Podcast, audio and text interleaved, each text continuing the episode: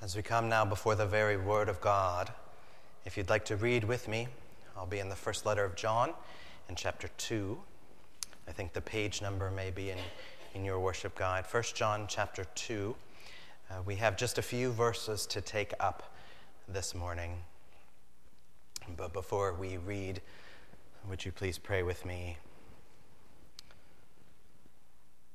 Lord, we know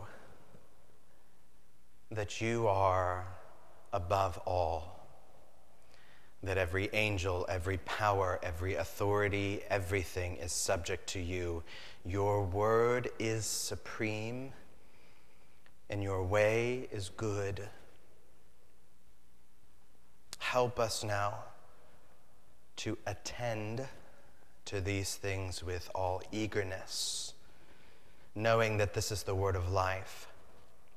Would you send your Holy Spirit upon us to help us to listen and to believe? We ask this in Jesus' name. Amen. This is First John in chapter two.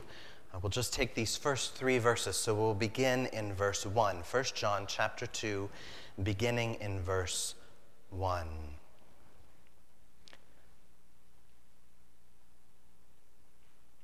My little children, I am writing these things to you so that you may not sin. But if anyone does sin, we have an advocate with the Father, Jesus Christ the righteous. He is the propitiation for our sins, and not for ours only, but also for the sins of the whole world. And by this we know that we have come to know him, if we keep his commandments. This is the word of God. Now, in taking up this text, we are here in the middle of a broader section where John has put a strong emphasis upon our Christian obedience. That is uh, something he talks about in many different ways throughout the writing of this whole, whole letter. So he says that we are to be people who, who walk in the light, who walk as Jesus walked, who keep his commandments, who keep his word, who practice righteousness. There is a clear call to obey God. And as we say that, there are some people, some Christians, who, who might hear any mention of the Bible's call to obedience and be quick to say, oh, but wait, we know that our works don't save us. We are people who are saved by grace through faith in Jesus, not saved by our works. And that's true. Good works are good. They don't save us. Only Jesus can save us. That's true. It's also true that our good works in God are part of the good news of the gospel. That, that God has created us in Jesus Christ for good works. Which means when Jesus saves us from sin, he forever saves us from the punishment of sin, which is good news. And by his Spirit, Jesus returns us to paths of righteousness. That's good news too. So any emphasis that the Scripture puts upon obedience is not just to make us moralists, little legalists, or hypocrites, or people who are the, you know, teacher's pet who are just trying to do the right thing. It's to make us real lovers of God through Jesus. And that because we love God, that would overflow in a happy obedience to, to him in all of his ways. We want obedience to God. Sometimes.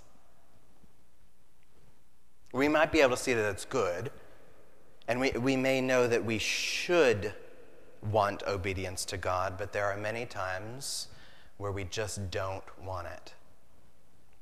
And so what happens then when we enter into disobedience? So as Christians, people who have set their trust on Jesus, what happens when any of us does sin? In those cases, because that happens all the time, John reminds us of two important truths about Jesus. He says Jesus is our advocate and Jesus is our propitiation. That's what we've just read about, our advocate and our propitiation. Last week, we took up Jesus as our propitiation, which is a big word, meaning that God's anger for sin is averted. Jesus has appeased God's wrath by God's love through God's gift of his son, Jesus. That's last week. We won't focus too much on that today. Today, we're taking up that Jesus is our advocate. And we should think of him as our advocate. Jesus is not just our Lord, not just our King, not just our Savior. He is our advocate. And if we really know that, really take to heart that he's our advocate, this will be an immense comfort to the believer. So to help us really know this advocate place, we're going to address the six journalistic questions about advocacy. Who, what, where, when, why, and how. We'll just take up the whole big bundle so that we really know what advocate all that entails. So let's get after it. First question, who? Who is the advocate? Now, this question will be brief in because it's the most obvious. We've already said the advocate is Jesus. The advocate for the Christian is not m- me. It's not your pastor or priest. Uh, it's not some friend. It's not some saint who lives now or forever. It's not Mary. It's Jesus. We know this, but John calls Jesus more than just Jesus. He gives a little more information about him in this. Verse one, "My little children," says John, "I'm writing these things to you so that you won't sin. But if you do sin, we have an advocate with the Father, Jesus Christ, the righteous." Jesus Christ, the righteous. It's a reminder that even while we may sin, Jesus does not. Even while we may be unrighteous, Jesus is not. And everything that Jesus does as an advocate is part of his righteousness. All of this is perfectly in line with the whole nature and goodness and holiness of God. Our advocate is Jesus Christ, the righteous. Now, question two, what? What is it? This is one of the most important questions we'll take up. You know, we've said Jesus is an advocate, but what is an advocate really? Quick seminary bit here. If this is not your cup of tea, I'll come back and pick you up in just a moment. But I remember back in seminary when I had to memorize a whole bunch of Greek words in the Bible. Sounds fun, doesn't it? Uh, it was. Uh, memorization is not uh, my strong suit. Uh, it gets harder the older I get. Uh, but this word, at least in the Greek, this word that's here in English as advocate, was easy to remember because the Greek word sounds like an English word. Uh, the Greek word here is paraclete, which sounds like pair of cleats, uh, which I have soccer on the brain because I'm a, a, a very ill-equipped soccer coach uh, this summer. And so pair, pair of cleats. And cleats always come in pairs, right? They're no good if, if you've only got uh, one. A- and a paraclete uh, is one who comes beside. That's what the word means. A paraclete is one who comes beside. So a pair of cleats, they come beside your feet. Feets. And, and it's, uh, they're not just like any other shoe. It's not just any regular pair of shoes. shoes. You put on cleats for a particular purpose, to give you traction on a soft field. So, so Jesus also has a particular purpose as the come beside, as the paraclete, as the advocate. What is his purpose in doing that? We know when, when Jesus is at the Last Supper with the disciples, he tells them that he's going to be going away soon. But then he says that in his absence, he's not going to leave them as orphans. He's going to send them another paraclete, he says, which is the Holy Spirit. And the Holy Spirit will be the helper that will continue to point them to Jesus, the one who will come beside to be their peace so that they don't need to be afraid, the one who will teach them all things, the one who will remind them of everything that Jesus said, the one who will seal their salvation with him. And so when Jesus pours out uh, the Holy Spirit at Pentecost in Acts chapter two, the most amazing part about that scene isn't just that, you know, some people get that cool bit of fire on their heads that everyone can see. The, it's not just that people are speaking in tongues uh, that everyone can understand, even though they speak other languages from other places. The, the, the amazing part about Pentecost is that the Holy Spirit, who is sent by Jesus, has now powerfully come beside us. That the advocate is with us. Now the Holy Spirit, Jesus says, has come beside us to point us to Jesus, but Christ himself has come beside us for a different purpose, which is this: Jesus is our legal advocate. Jesus is our legal advocate. In other words, he is our, our representative, the speaker on our behalf in the courtroom of God. So we have examples like this. Uh, there was a, a a time where Laura and I, we know many others have done this as well, were CASA workers. Anyone familiar with CASA? Uh, CASA is an acronym that stands for Court Appointed uh, Special Advocate. And CASA advocates are volunteers that judges appoint and assign to particular kids who are in foster care. And, and so Uh, uh, for a, a child in foster care, a CASA advocate then spends time with those kids, spends time with their families and their caretakers, teachers, coaches, whoever may be in their life. And so when, when the court date comes to determine what happens next for that child, even if the child is not physically present in the courtroom, the CASA advocate comes beside the child to speak up for the best interests of that child. That's what an advocate does. So in this context, it's very similar. An advocate is a person with legal authority who is in your corner, who is on your team, who is at your side. And for us, that person is Jesus Christ the righteous. That's the reason why in the scriptures the Bible assures us that we can never be, be condemned, even for the sin that we continue to do. Romans chapter eight, a big lovely passage, uh, verse thirty-four is the only part I'll read. Paul says, "Who can condemn?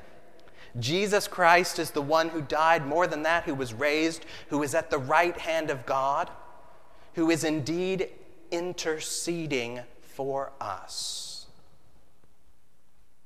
That's what Jesus is doing. That's what an advocate means. Now, this brings us to our third question: where? Where is this hap- Where is Jesus acting as the advocate? All that John tells us in his writing is just that Jesus is with the Father, but we just read here in Romans, it's repeated a dozen times this way in Scripture, uh, that, that that place is more specific, that he's not just with the Father, he's at the right hand of the Father.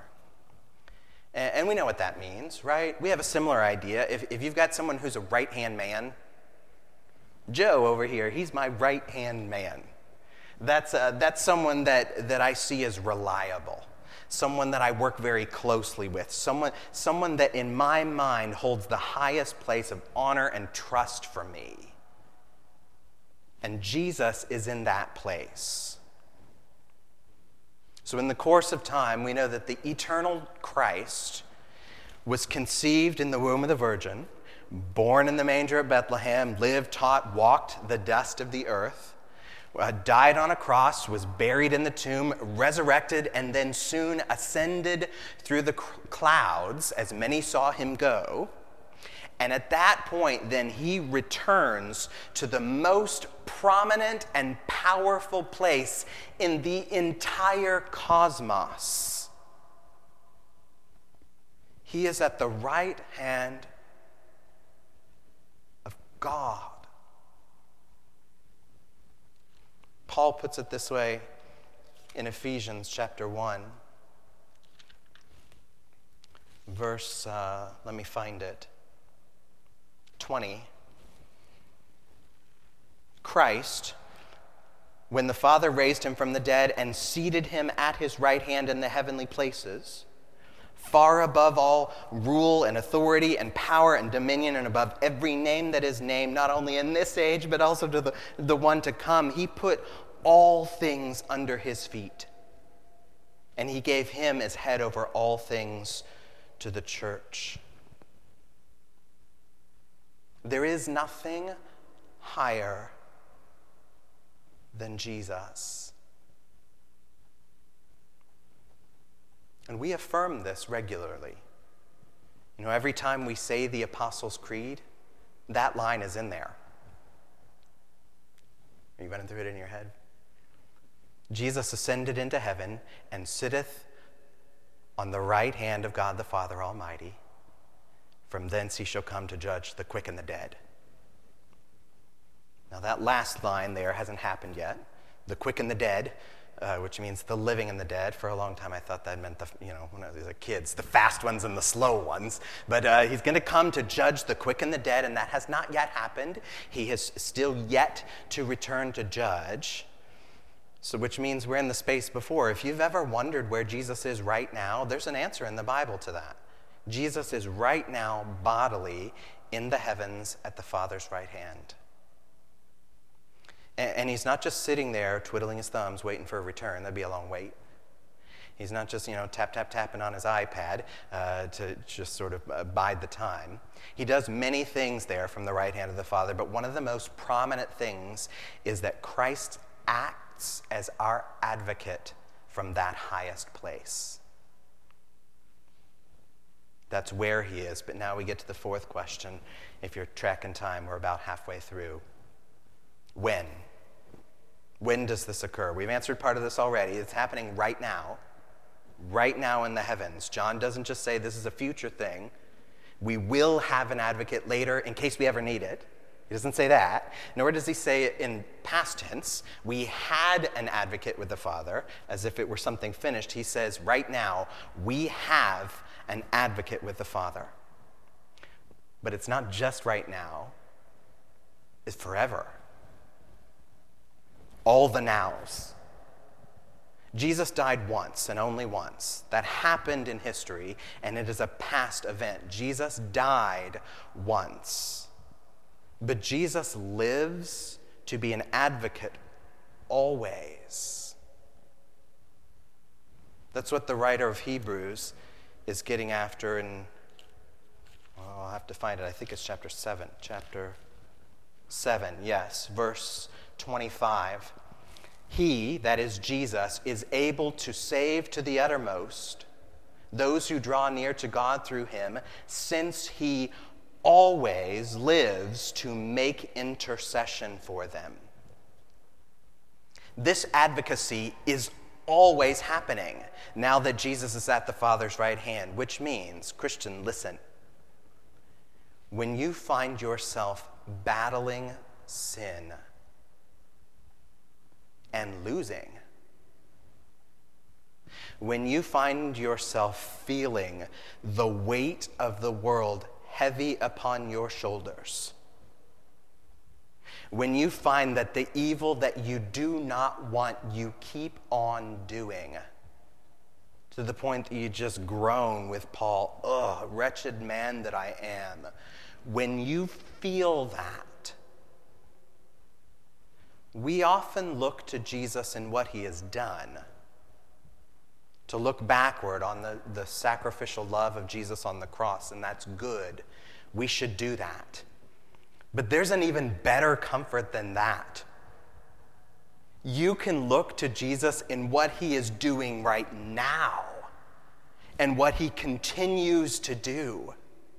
You can tell yourself, at this very moment, Jesus Christ the righteous is at the right hand of the Father advocating for me, has right now come beside me.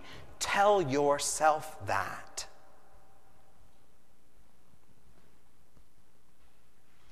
Now,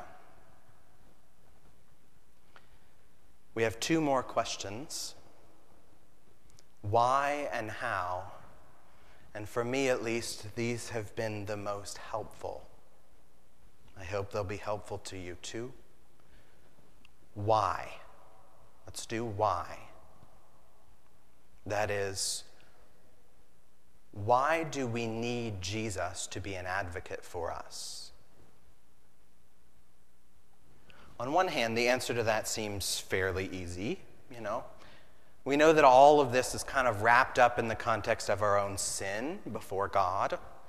You know, verse one, my little children, I'm writing these things to you so that you won't sin, but if you sin, we have an advocate, he says. We also know that Jesus has become a propitiation.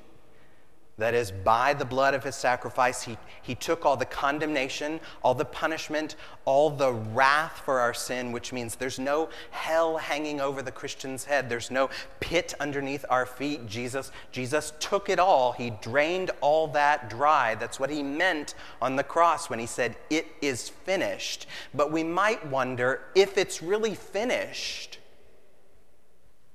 then why do I still need Jesus to be an advocate with the Father? Is it done or not? The reason why we still need this is not because, not because the Father might find some hidden sin in us that wasn't previously covered by Jesus. You know, Jesus isn't a janitor up there trying to sweep up all the leftover sin as an advocate. That's not it. Nor is it because the Father might forget what Jesus has done to save. So the advocate, Jesus, isn't like a historian who's kind of trying to open the books and going, no, no, remember, Father, remember, remember. Oh, yeah. Nor is it because the Father is still kind of miffed at us, holding a grudge still in the back of some place against our sin. And so Jesus is going to come in like an advocate referee, and he's going to blow the whistle and call foul anytime something gets even close to the edges. That, that's not what's happening here. The reason Jesus stands as our advocate is not because of anything that comes from God the Father. His reason for standing at an, as an advocate is because there is someone else who enters into the court of God. That someone else is the one whom the Bible in Revelation calls the accuser of the brothers, but who we often call Satan or the adversary.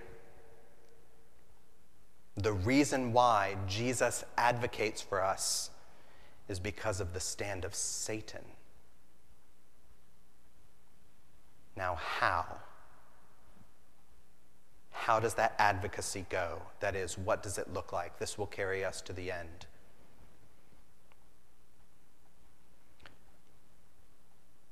We know that anytime we even attempt to imagine God and his heavens, that our imaginations on these things are going to come up short, so, so I want to be careful not to encourage us to overstep here. But there is a scene that is very helpful and similar to this in Zechariah chapter three, where, where the prophet Zechariah has this majestic, mysterious uh, vision of Joshua the high priest standing before the Lord in, in the court of heavens. We don't have time to read that passage, but, but you could do it on your own, meditate it, Zechariah chapter three if you want. But that gives us a solid ground to understand what this might look like more broadly. I want us now, do this with me, picture these positions and events in the heavenly courtroom. Okay? So in the very center of all of the heavens, the very hub of it all, is the Lord, Yahweh, God the Father, the great judge of all the earth, and he is seated on his throne. From his throne come flashes of lightning and peals of thunder, and there's a circle of a rainbow that glows like an emerald. And before his throne, on one side, is the table of the prosecution. And at that table stands the great red dragon, that ancient serpent, the accuser of the brothers, and he is ready, poised to strike with his fiery case of condemnation against the accused. On the opposite side of the throne is the table of defense, where stands you. You are there in the courtroom of God. And if you do not know Jesus as your Savior, listen to me. If you do not know Jesus, you stand at that table of defense utterly alone. And you will have to make your own defense for yourself before Almighty God. But if you do trust Jesus as Lord, if you do know Jesus as your Savior, that means then Jesus, who is at the right hand of the throne of the Father, he comes beside you as your advocate. He is on your team. There things are. And then, with a cloud of smoke and a shaking of the thresholds and a clap of thunder, court of the Lord is in session. And Satan doesn't waste a moment in taking up the prosecution. With, with fire in his eyes, he says, "Look, look, look. Look at all the evidence of this one's iniquity. Look at all this exhibition of his many evils." And as he speaks, he brings in bailiff after bailiff after bailiff, bringing in box after box after box of sin, stacking them up now in a mountain of testimony against you, and you see it and recognize it. He has not said a word of anything that is untrue. It's all true. And then the dragon says, "The verdict is undeniable. This filthy fool is guilty and condemned and must be thrown into the pit." And in that moment, there's a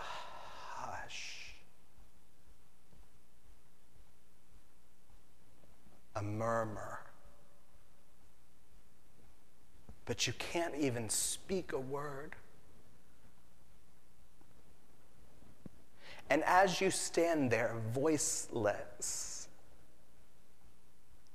then Jesus stands and comes beside to make your calm defense. He is not rushed. He is not anxious. He is not threatened by the dragon.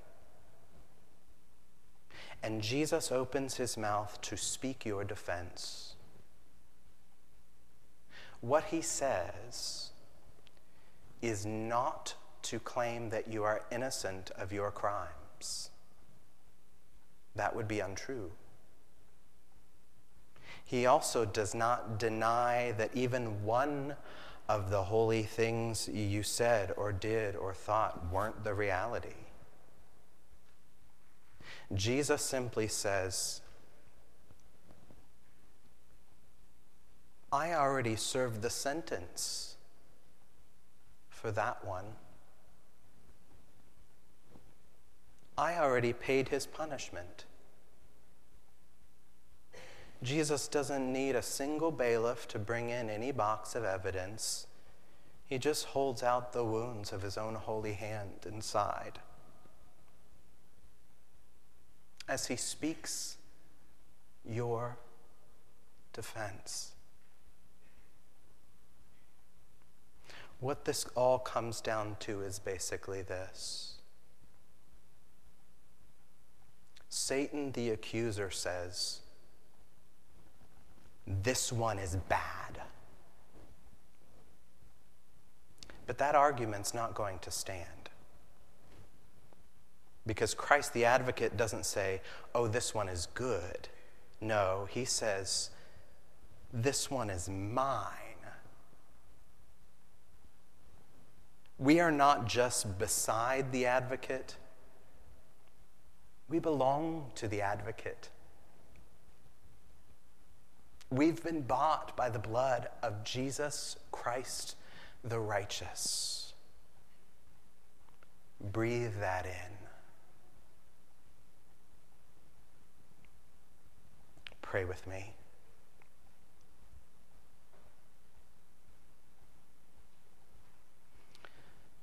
Lord, help us to continue to be stunned and humbled by this. That Christ would not be against us, but would be for us. Thank you for your immense love and grace toward us. Help us to trust you, to honor you, and when we are afraid, to always turn to you. Thank you for being our advocate. And we pray all of this in Jesus' name.